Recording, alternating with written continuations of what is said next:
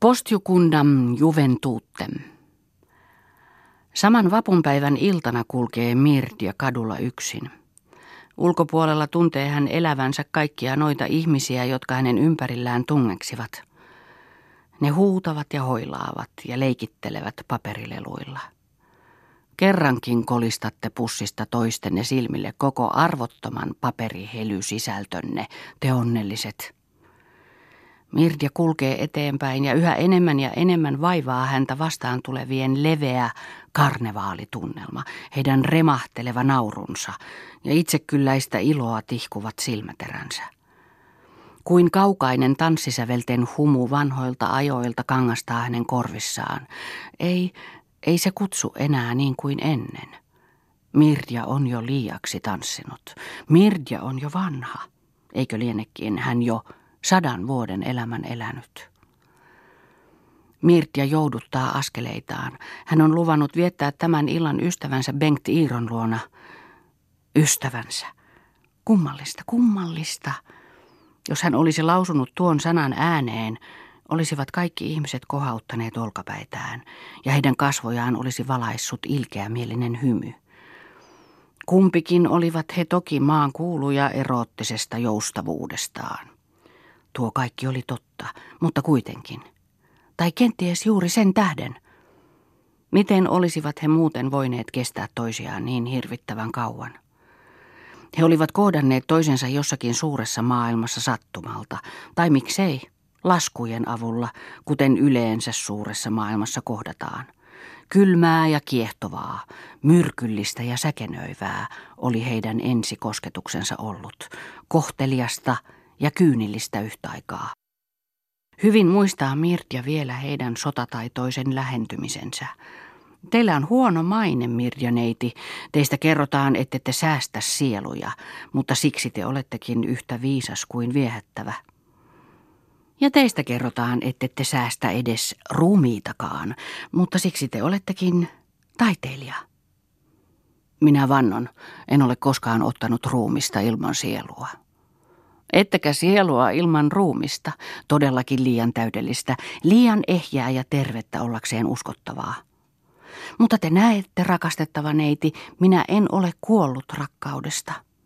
Entä sitten te itse imartelija? Monet muruilla ruokitutkin elävät.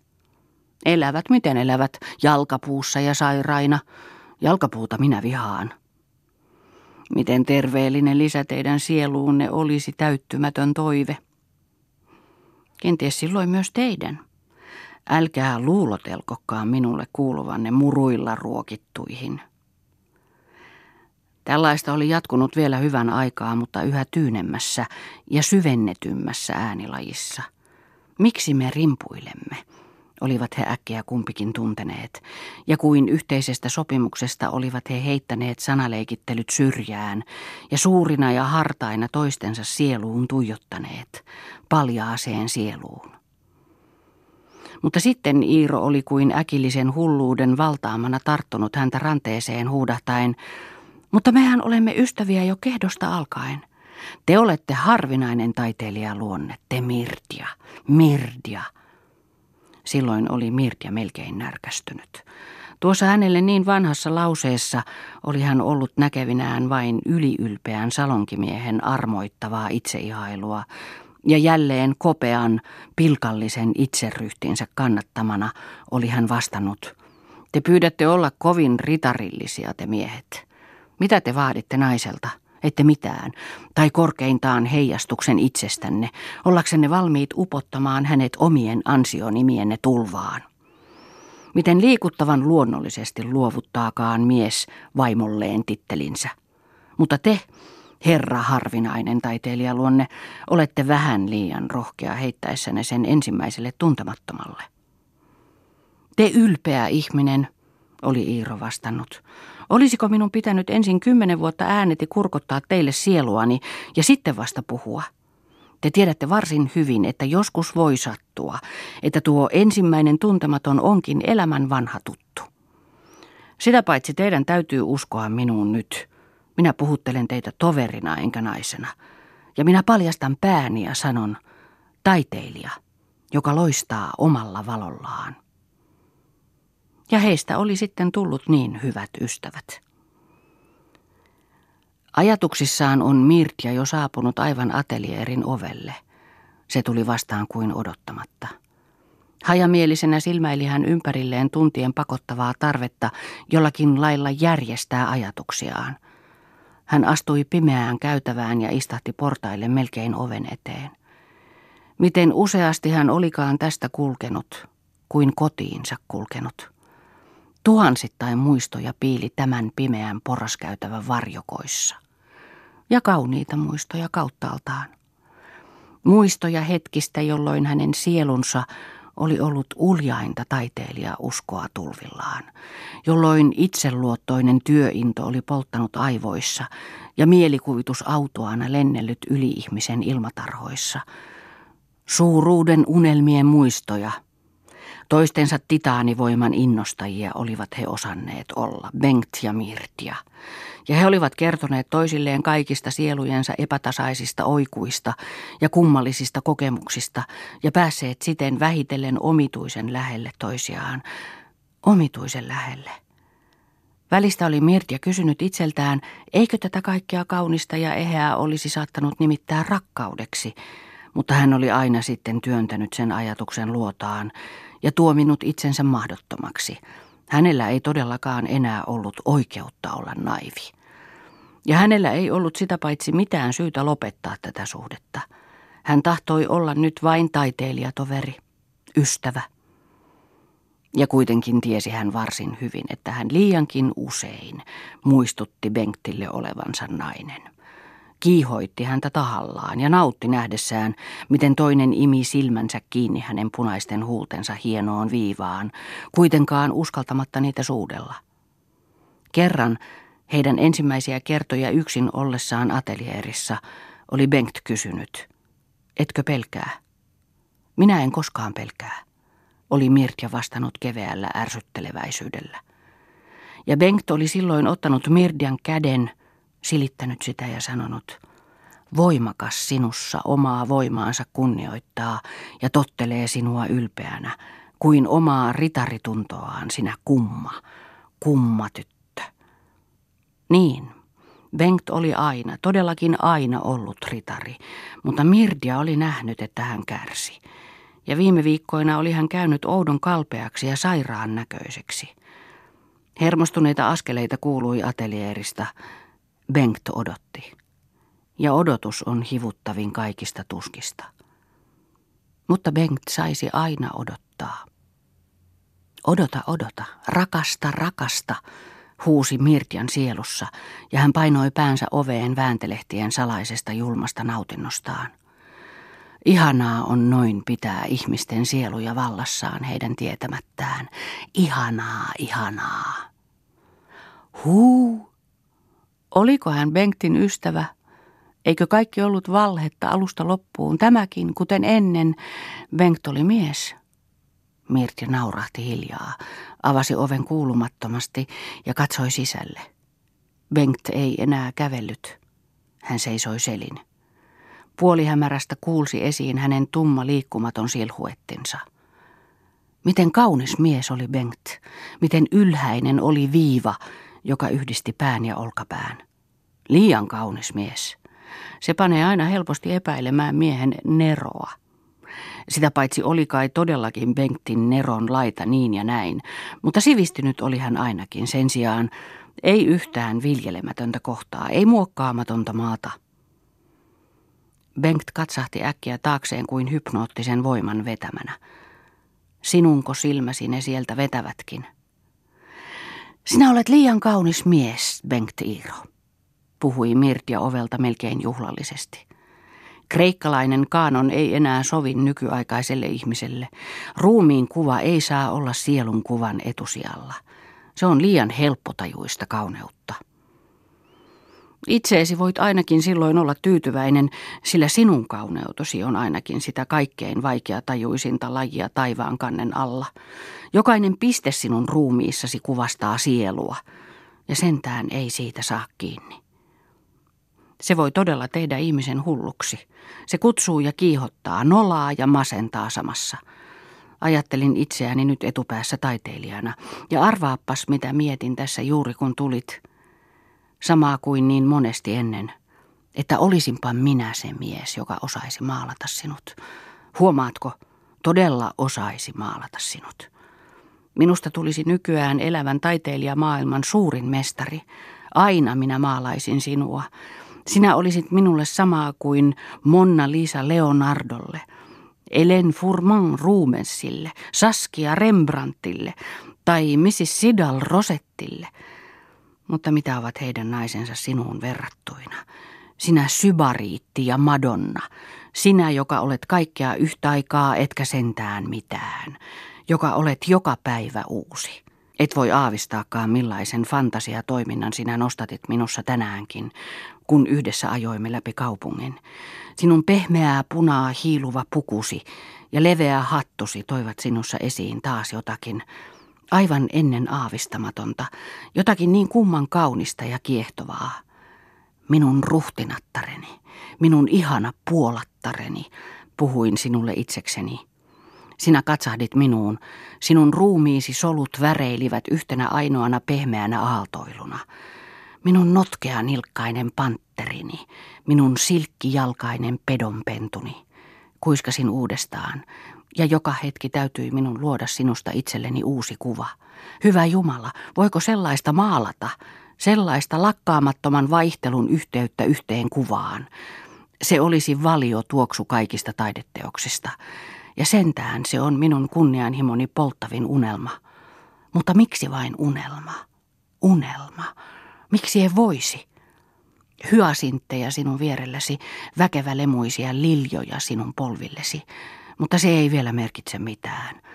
Sinusta itsestäsi pitää huokua kaikki nykyaikaisen värisevän hermoelämän sekuntitunnelmat, sen liika pingoittuneet sensatsiooni heijastelmat, oopiumihuumaus, absinttihulluus, koko tuskaisen aistielämän herkkä mystiikka, sen kauneusjanoinen sairas tunnehourailu ja kaiken vastakohta.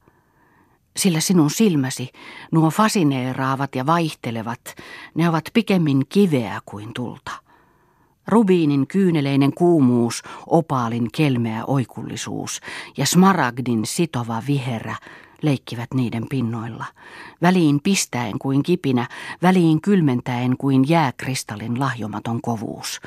Oh, Mirdia, miksi sinä teet minun puheeni valheeksi? Miksi sinä seisot siinä ja katsot minuun noin? Noin pehmeästi ja hukuttavasti ja salaperäisesti.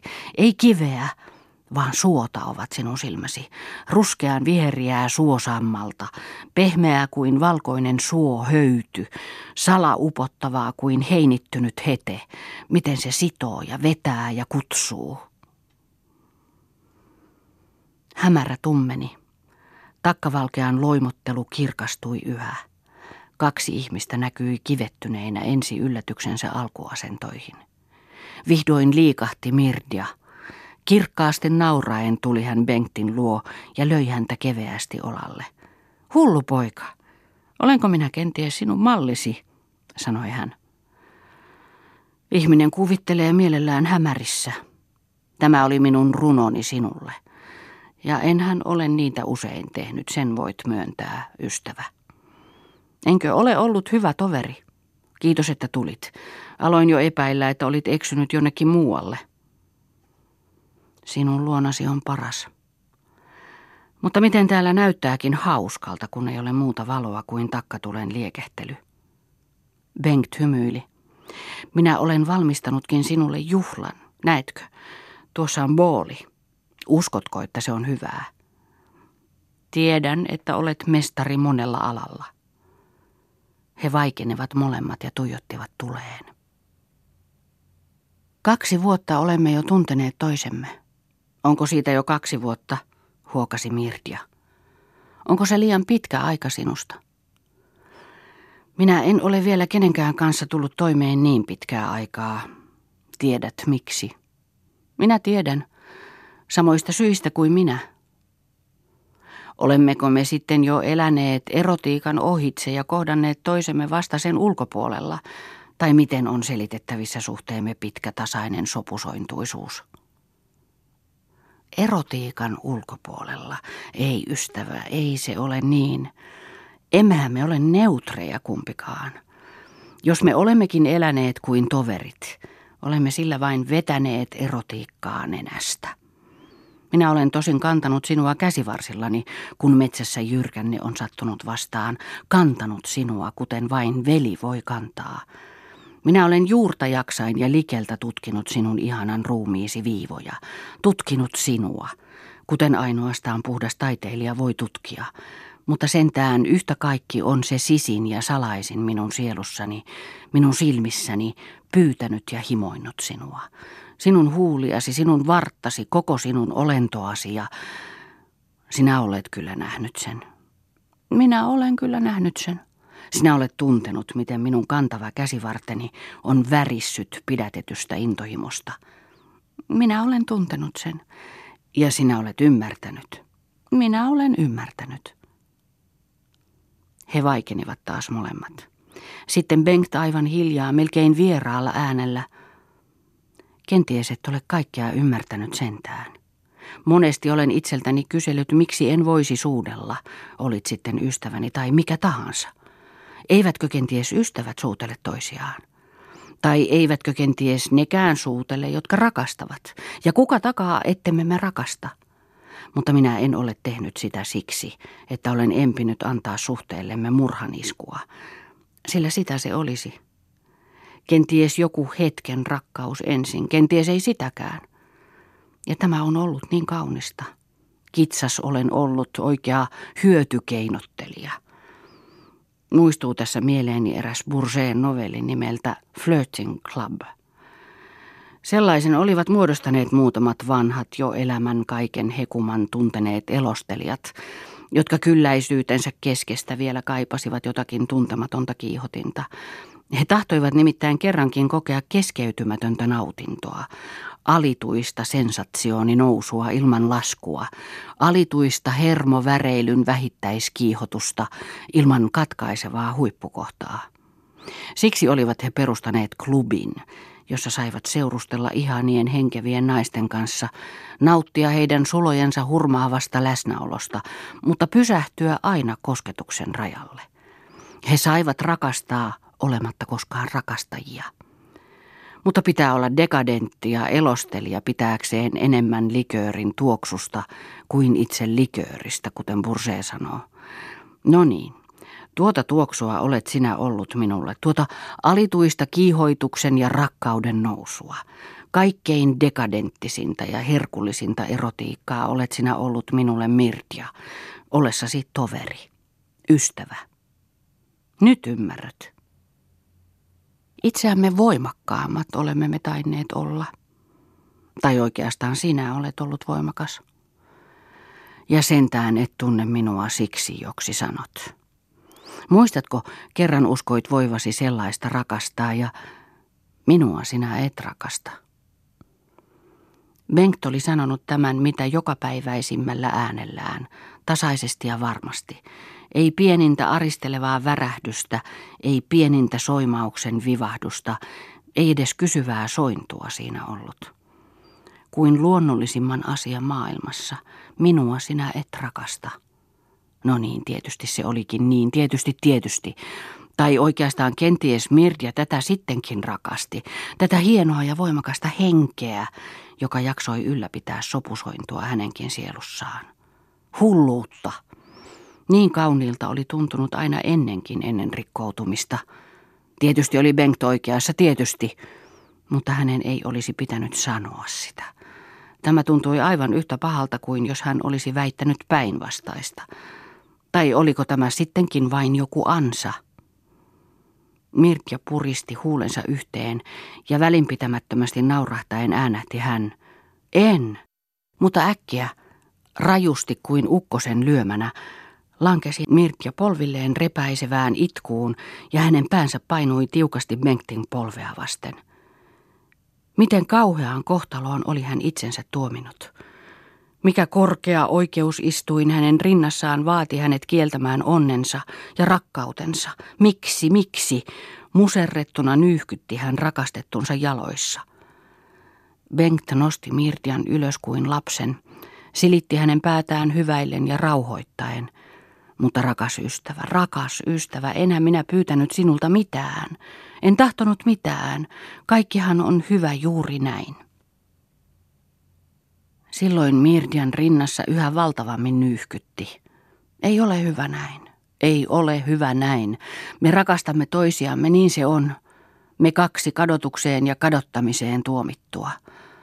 Mutta kun me emme tahdo kadottaa toisiamme, koetamme me vetää itseämme nenästä ja uskottaa itsellemme, ettemme rakasta. Sillä me tiedämme, että meidän rakkautemme on aina vain hetken asia, ja sitten ei ole enää mitään. Niin se on. Niin se on. Mutta tätä ei voi myöskään jatkua, tätä tappavaa hermokiristystä. Ei ystäväni. En voi sinua sillä hinnalla itselleni pidättää ja rakkautemme loppua en siedä nähdä. Minun ystäväni, minun ystäväni, nyt on minun vuoroni olla voimakas. Ja äkkiä valtasi suuri tyyneys Mirtian sielun, ja hänen otsalleen laskeutui itsevoittajan ylväs, riemuisa rauha. Hän oli määrännyt heistä väistymään toisen. Liikkumattomana nojasi kättään uuniin äänetön kalpea tyttö. Liekit heijastuivat hänen poskillaan, silmillään ja huulillaan, ja sentään oli hän kalpea. Maalari katsoi, katsoi. Hän nieli, ahmi, imi noita valoja sieluunsa, ja siellä alkoi käydä kuin kirkas oboen ja viulun soitto. Näin on todellakin hyvä.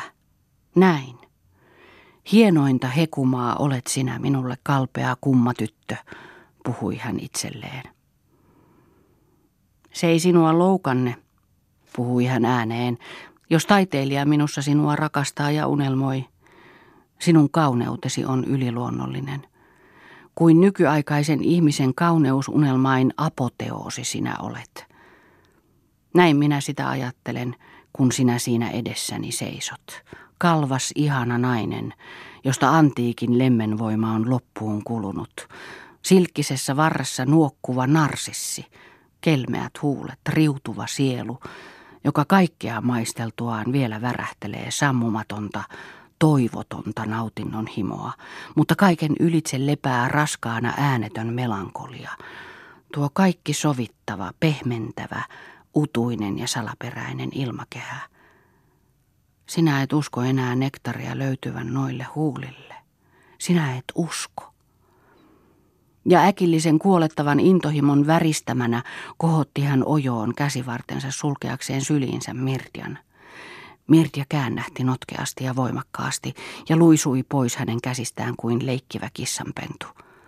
Sitten pysähtyi hän keskelle lattiaa ja tuijotti maalariin huulilla kevyt pila ja silmissä vielä epämääräinen surumielisyys – Monet äänet yhtä aikaa puhuivat hänen sielussaan viisautta. Huusi siellä selinän äänellä, kerottu, kerottu jokainen suudelma, jota ei anna yksilöllisen itsekkäisyyden kaikki syöpä ja polttava intohimo.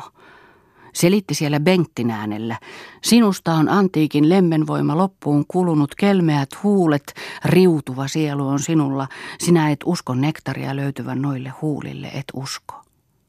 Lisäksi siellä hänen oma äänensä, Sinussa ei ole intohimoa. Sen tähden ei sinulle löydy nektaria. Kalpea kelmeä ja kulunut epäilijä sinä olet. Ja jos sinä sentään antaudut, niin sinun olemuksesi lakkaa, sillä sinun intohimosi on valhetta. Valhetta, valhetta. Mirdia, sanoi maalari, sinun ruumiisi luisuu pois minun käsistäni, kuten sinun sielusikin, kuten sinun sielusi toisti hän hitaammin. Juuri kun luulen, että minulla on jotakin sinusta ja yritän sitä tuntea, kosketella, omistaa, väistyt sinä pois kuin petollinen unikuva. Ja minulle jää aina vain pettymys ja tyhjyys. Ei mitään. Ei mitään ole minulla sinusta, vaikka minulla on niin paljon. Ja silloin tulee välistä kuin hulluus minun ylitseni ja minun tekee mieli huutaa sinulle, Anna minulle edes ruumiisi merkiksi, että tahdot antaa minulle sielusi, jota en saa. Ymmärrä sellaiset hetkeni, Mirtia, ystäväni. Ymmärrän minä sen, että tätä voi vaatia ja antaa ainoastaan rakkauden intohimo, joka sokenee rakastettunsa edessä. Miten sinä petät itseäsi tai koetat pettää? Minun rakastettuni, minun rakastettuni, huutaisit sinä minulle nyt, jos sinä olisit rehellinen. Mutta minun sieluuni pääsisi tuo sana ainoastaan ajatuksen pitkiä tuntosarvia madellen. Siksi en voisi ottaa sitä vastaan, jos minä olisin rehellinen. Nyt on aika minun lähteä, ajatteli Mirtia. Ja hitaasti kuin itsekseen hän puhui. Minulla ei ole sitä kokonaisantautumisen suurta tunnetta, joka pyyhkii pois kaiken muun ja unohtaa säilyttää itsensä. Ja minulla ei tule sitä koskaan olemaan, sen tiedän. Minä tahdon aina säilyttää itseni itselleni. Minä en edes etsi antautumista, vaikka se kenties olisi onni. Sillä antautumisessa minä kadottaisin itseni. Siinä sinä vasta itsesi löytäisit, niin totta kuin olet nainen. Etkö ymmärrä itseäsi, sinä, joka ymmärrät kaikki muut? Tai tahallasiko sinä sisimpäsi aina salassa pidät? Mutta minähän en ole mikään vieras, Selitä minulle olentosi arvoitus. Paljon olet minulle itsestäsi antanut, mutta minusta tuntuu kuin en sittenkään olisi saanut mitään. Tässä on jotakin kummallista, ja kaksi pitkää vuotta olen jo sitä ajatellut pääsemättä siitä selville. Päivin on se laskeutunut kuin sumu aurinkoni eteen, öisin puristanut minua rinnasta kuin painajainen, ja minulla ei ole vieläkään mitään vastausta. Oletko niin rikas?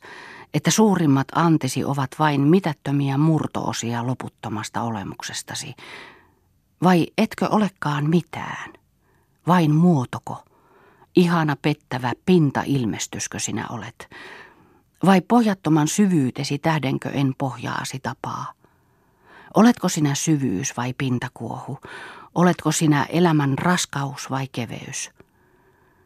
Silloin kun minä näen, miten sinussa tanssii ja laulaa, leikkii ja helmeilee valkeat ilojen vaahdot, ne keveät ja herkät, ne ajatuksettomat ja lapsen kauniit, niin minä ajattelen, et sinä syvyyksiä koskaan olen nähnytkään, noita alkuaikojen ristiriitaisten kaaosten vyöryjä, joita Jumalan henki liikuttelee ja joissa ihmisen usko ja epäilys toisensa verivihollisina kohtaavat. Mutta sitten minä katson sinua silmään ja peruutan sanani. Siinä ne vyöryvät juuri ne jumalien kaaukset. Minä katson siihen kauemmin. Minun uskoni ja epäilyni sekoittuvat siellä. Ne taistelevat, repivät toisiaan, tappavat toisensa ja minä jään yhtä hölmöksi. Mitä hyvänsä saatat sinä minulle silmillesi uskottaa? Juuri kesken niiden kirkkainta naurua saatan minä äkkiä säpsähtää niiden pyhää totisuutta. Ja minä kuiskaan, Suruttarelle olette te vihitytte syvät ja ihanat silmät. Kuumeisella kiihkolla olen todellakin pyrkinyt sinua kohti ja aina vielä olen yhtä kaukana sinusta kuin alussa. Tässä kaikessa on ollut paljon suloa, mutta välistä se täytyy minun myöntää, on se ollut minulle tuskaista tuskaisempaa, ja silloin on minusta tuntunut, ettei mikään väkivalta sinua kohtaan olisi liian suuri. Minusta on tuntunut, että voisin puristaa sinua niin, että veresi seisahtuisi, jos sitten saisin määrätä. Sano minulle, mikä sinä olet. Koko ajan oli Mirja seisonut liikkumattomana kuin kuva – nojautuen uuniin ja pääriipuksissa valkoisten käsivarsien risteyksellä. Mutta Benktistä tuntui nyt kuin olisi hän muistuttanut katkennutta neilikkaa. Katkennutta, kaunista neilikkaa. Yhtä ainoa ajatusta oli Mirdia Benktin puhuessa ajatellut. Nyt se oli kypsä, järkähtämätön oikeuden vaatimuksessaan. Mirdian täytyi lähteä. Tämä oli ollut luonnollinen purkaus kaikkien pitkäin salattujen rasitusten jälkeen. Mutta tämä vaati jotakin käännettä. Entinen ei voisi jatkua enää, Bengt ei kestäisi enää Mirjan puolinaisuutta ja Mirja ei voisi antautua. Hänen täytyi lähteä. Mutta tätä ajatellessa puristui sydän tuskasta kokoon. Ääretön outo hellyys kuin rakkaus tulvahti hänen sieluunsa ja hän tunsi olevansa heikko. Millä pakokeinolla ajaisi hän itsensä eroon, ja hänen äänensä värähteli vaivoin hillittyä mielenliikutusta, kun hän kuiskasi, älä kysy, mikä minä olen. Enpä sitä itsekään tiedä, tai minä olen kaikkea, mitä uskot. Mutta älä ajattele enää minua. Anna vaahtojen heittelehtiä keveinä ja herkkinä. Anna syvyyksien levätä, missä lepäävät tummina ja koskemattomina, murheessaan kaikki viisaina, niin kaikki on kuin ollakin pitää. Älä ajattele minua. Mirdian ääni alkoi pettää. Levottomana, melkein hätääntyneenä kuunteli Bengt sen särkyvää, surullista sointua. Hän luuli loukanneensa. Minä olen Aasi, hän huudahti joka typeryyksilleni kiusaan ihaninta naista maailmassa. Minä en salli hänen olla se Jumalan kuusipäiväisen luomistyön ihme, mikä hän on. Terve, sinä Mirdia. Kuin elämää itseään katson minä sinua kasvoihin. Mutta me ihmiset, me kiusaamme Jumalaa, me kiusaamme elämää, me kiusaamme sitä, jota me kaikkea, jota me suurimpana ja parhaimpana pidämme. Mutta Mirdia oli Bengtin sanoissa koko ajan keksivinään toisintoja jostakin entisestä, ennen eletystä. Paha enne, paha enne. Sitten seuraisi jotakin, myös ennen elettyä tietysti. Ei sitä, ei. Mistä saisi hän voimaa lähteä pois ajoissa? Mirdia, jatkoi Bengt pehmeästi, outo väristys äänessä. Sinä et voi antautua, sanoit. Ja jotta kaksi ihmistä voisi elää yhdessä ja jostakin yhteisestä, tulee aina toisen antautua. Minä antaudun sinulle.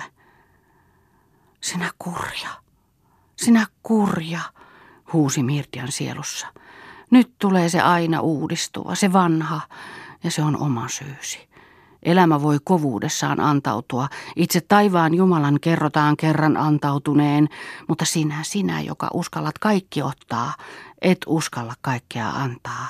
Sinä, joka luulet osaavasi kaiken, et osaa antautua. Sinä, joka uskot ymmärtäväsi kaikki, et ymmärrä omaa olemustasi. Ja äkkiä suurenivat Mirdian silmäterät mustiksi ja polttaviksi kuin tulivuoren kuilut, ja hänen sielunsa hulmahti uhmaavan äkkitunteen tuleksi. Pari sekuntia värisi hän oman sydämensä odaliskina, sitten pudotti hän käsivartensa Bengtin kaulaan ja imi huulensa kiinni hänen huuliinsa. Heidän ruumiinsa pusertuivat toisiinsa kahden vuoden kieltäytymisen hukuttavalla intohimolla. Sinä rakastit minua sentään, kuiskasi vihdoin Bengt. Se herätti Mirjan entiseksi. Sinä rakastit minua sentään. Sanojen hellessä riemussa oli hän kuulevinaan jotakin salaista, kovaa voitoniloa. Sinä olet samanlainen kuin muutkin naiset. Nyt minä voin mennä ohitse. Se oli ainakin tuleva sitten, pian, aivan pian. Tätä vastaan oli Bengt juuri taistellut kaksi vuotta. Mirdia oli itse tehnyt kaikki tyhjäksi. Nyt oli hänen ainakin pelastettava loppu. Minä sanoin vain jäähyväiset, virkahti hän luonnottoman kylmästi. Jäähyväiset, nyt. Oi Mirdia, miksi puhut pilaa? En puhu pilaa, minun täytyy lähteä. Kuinka voit olla noin julma? Mitä on tämä kaikki? Älä sano, että olen julma, nyt kun ensi kerran annan sinulle jotakin arvokasta. Minä en ymmärrä. Sinähän moitit minua siitä, etten koskaan oikeastaan ole antanut sinulle mitään.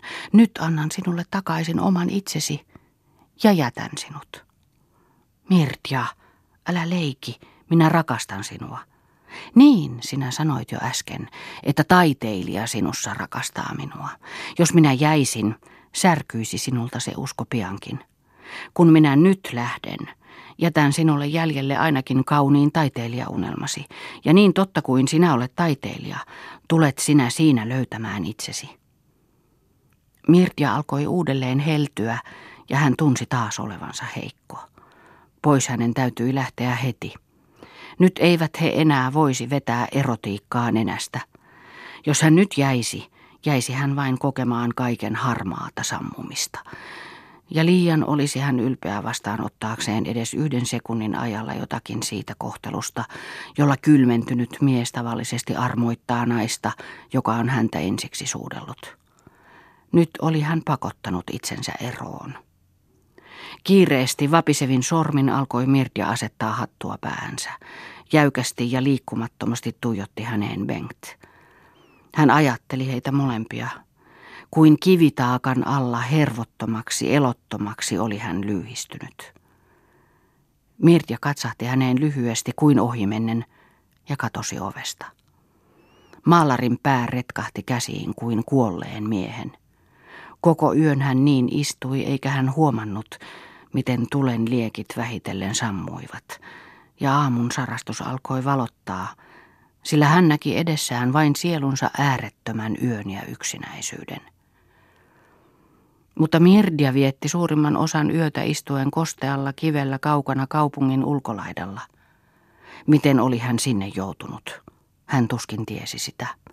Kuin hullu oli hän syössyt alas portaita, kuin hullu oli hän sitten juossut, juossut ihan henkensä edestä, tietämättä itse edes minne. Vihdoin oli kaukainen laulu alkanut vetää häntä, ja niin oli hän joutunut suuren ulkoravintolan pihamaalle ja jäänyt siihen kuuntelemaan viimeisiä vappuyön laulajaisia.